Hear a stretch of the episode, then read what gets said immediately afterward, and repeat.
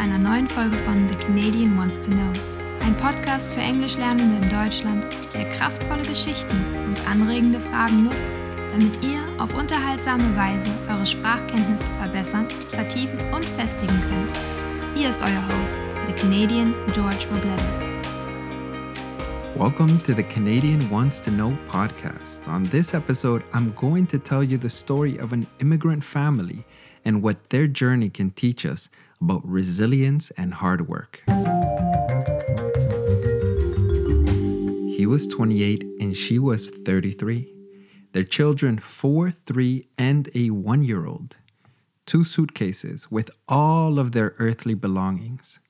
Destination Edmonton, Alberta, Canada. They landed in this faraway country without being able to speak one word of English and with no family to receive them. They spent the first few weeks with a Canadian family who offered them a place to stay. They received a dictionary and tried to communicate with hands and feet.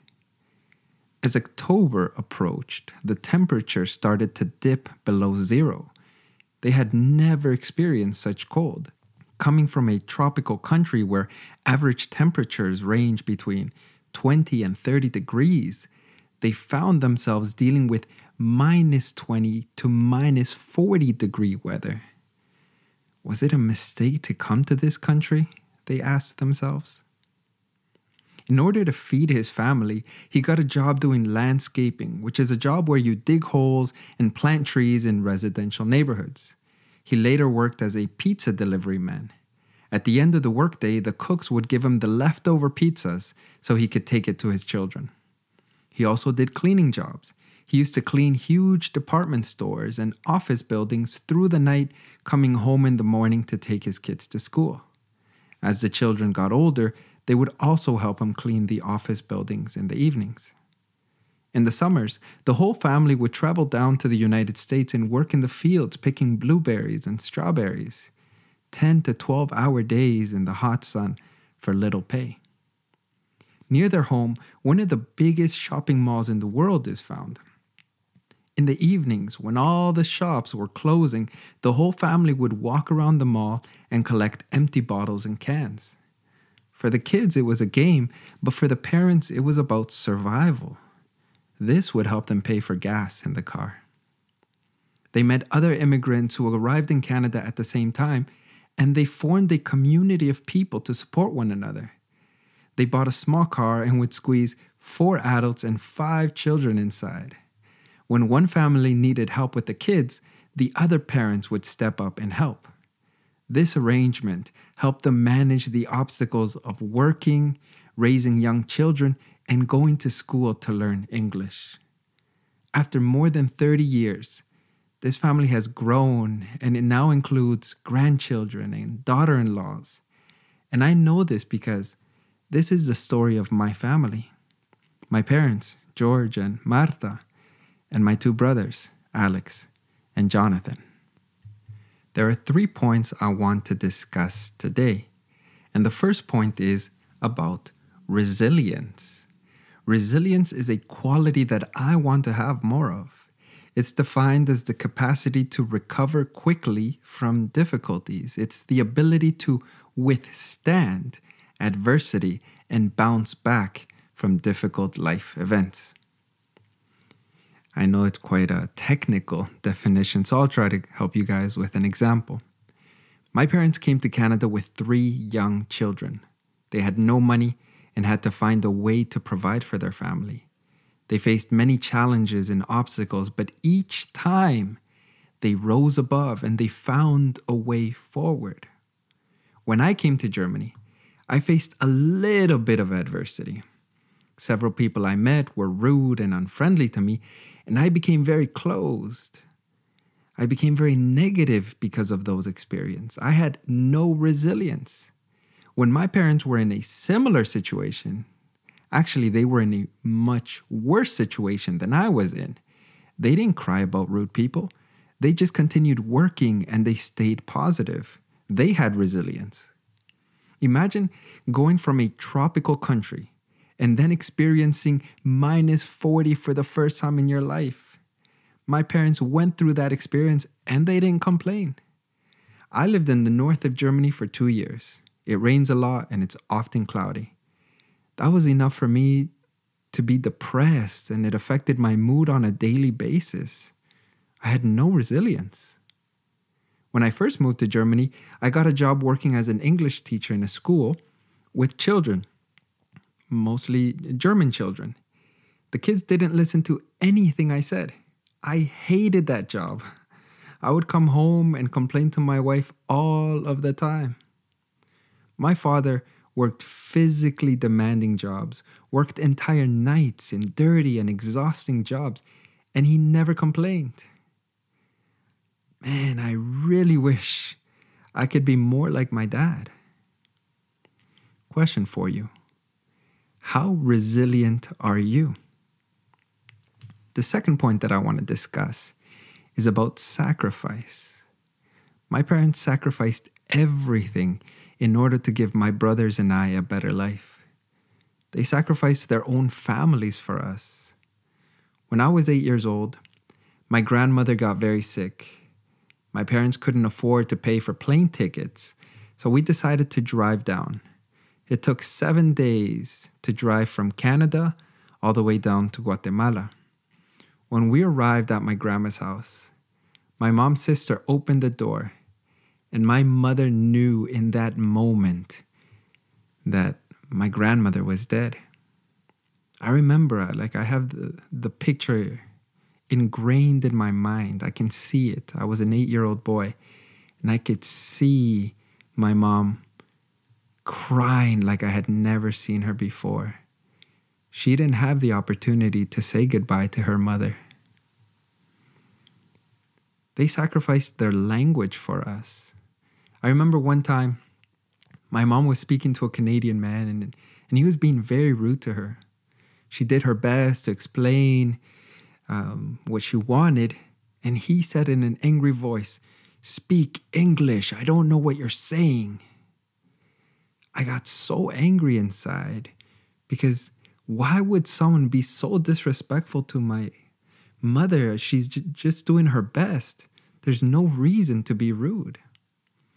If my parents had stayed in their country, they would have never had to deal with such situations. But this is a situation that many immigrants face on a daily basis in foreign countries. My parents, they sacrificed their careers for us. My mom had an office job, and she gave that up so that she could raise us. My father, he used to travel around and give seminars, and he gave that up so he could deliver pizza in clean, dirty buildings. All, all of these sacrifices for us so that my brothers and I could have the life that we have today. I have so much respect and admiration for what my parents have done for me. The fact that I live in Germany and I work as a business English teacher is only possible because of the sacrifices my parents made for me. I have a Canadian passport, which is one of the best passports to have because it opens up so many doors for me in this world. Anywhere I go, people love Canadians. I have yet to meet someone who says, "Oh, Canadians, I hate them." I don't know if that person exists. Right? Everyone loves Canadians.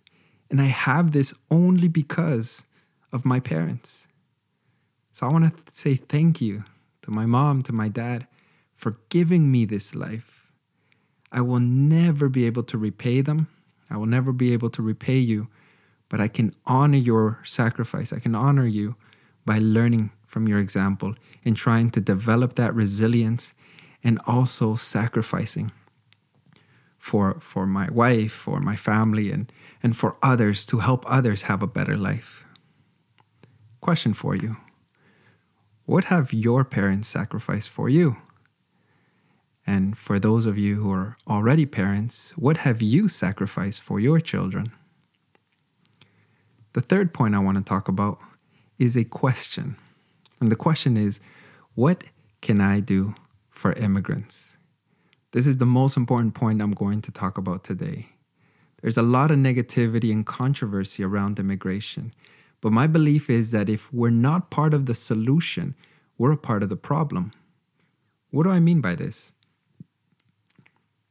It's easy to point out Why don't immigrants learn German? Why are neighborhoods with immigrants so dirty? Why don't immigrants integrate into German society? Criticizing and judging, those are the easiest jobs in the world. Anyone can do that job. But what can we actually do to improve the situation? A few years ago, I met a couple from Romania, I met I'm a man from China, and another guy from Slovenia. They told me it was difficult for them to come in contact with Germans, so they didn't really have the opportunity to improve their their German and, and to practice and, and to speak the language. I suggested that we start a German club and practice German together. I don't speak German perfectly, but I wanted to help them out. If you are concerned about immigrants not speaking German, start a German club or maybe offer German lessons online. All you need is one hour a week, and you can make a big difference in someone's life. The global networking company Internations they release a survey every year where they ask 15,000 expats. So these are people who come from one country and they move to another country to live. And they asked these 15,000 people about different aspects of life abroad. Germany is in 52nd place out of 59 countries in terms of how easy it is to make friends. So out of 59 countries, Germany comes in 52nd place. It's not easy to make friends in this country. Even for someone like me, I love people and I'll talk to ev- anyone. I'll, I'll, I want to be everyone's friend. And even for me, it hasn't been easy. And I hear the same story when I speak to immigrants in Germany. They tell me, George, I would like to meet Germans, but I don't, I don't have the opportunity to come in contact with them. Are you concerned about immigrants not integrating? Invite them to your home for dinner. And if that's too much to ask, at least say hello and be friendly. Maybe that way one day Germany will be ranked in the top 10 of friendliest countries in the world. I love Germany. I've met so many beautiful people who have shown me kindness.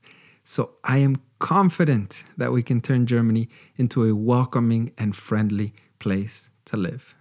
Let's be a part of the solution, not the problem. So let's do a quick recap. The first point was resilience. I talked about the resilience of my parents and my desire to learn from them. I want to be more like them. I want to be able to stay calm and to manage the adversities and the challenges of life and not become depressed and complain and become negative when things don't go my way. If we learn how to be more resilient, we'll have happier and less stressful lives. When life gets hard, we'll be able to stay calm and look for solutions. The second point was sacrifice. My parents sacrificed so much to give me a good life in Canada. I will forever be grateful to them for what they've done for me. Think about the sacrifices your parents made for you, or the sacrifices you've made for your children. That to me is true love. And the third point was the question what can I do for immigrants? I offered a few suggestions to help you turn Germany into an even better place to live. It's already a really beautiful country. I love it. But we can make it a little bit better. Criticizing, right? We can talk negativity all day long for hours and hours and hours. We can complain about everything that's wrong. But trying to solve problems, that takes effort. And I believe that we can make that effort and that we can learn from one another. I've learned so much from Germans, and I hope that you've been able to, to learn a little bit from my experiences around the world. Today, we're facing big problems. We've got climate change, we've got COVID, we've got lots of big issues. And these are problems that we can only solve if we work together. So, my hope is that we can move away from criticizing and judging and move towards hey, how can we work together? How can I be friendlier, um, more respectful, kinder to people who are different to me?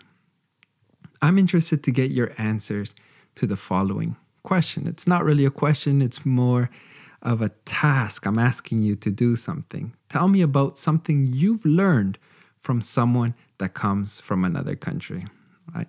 So for me, like I've said it uh, in a previous podcast episode, I've learned so much from German people. And I'm so, so grateful for the fact that Germany allows me to stay here and, and to live this beautiful life. And I hope that I can continue to learn from the great people of this country. And I hope that I can also contribute and, and add a little bit as well. If you enjoyed this episode, please leave a review and share it with your friends. I published an online course to help Germans correct their most common mistakes in English. You can click on the link in the show notes for more information. That's it for this episode. Also, bis nächstes Mal.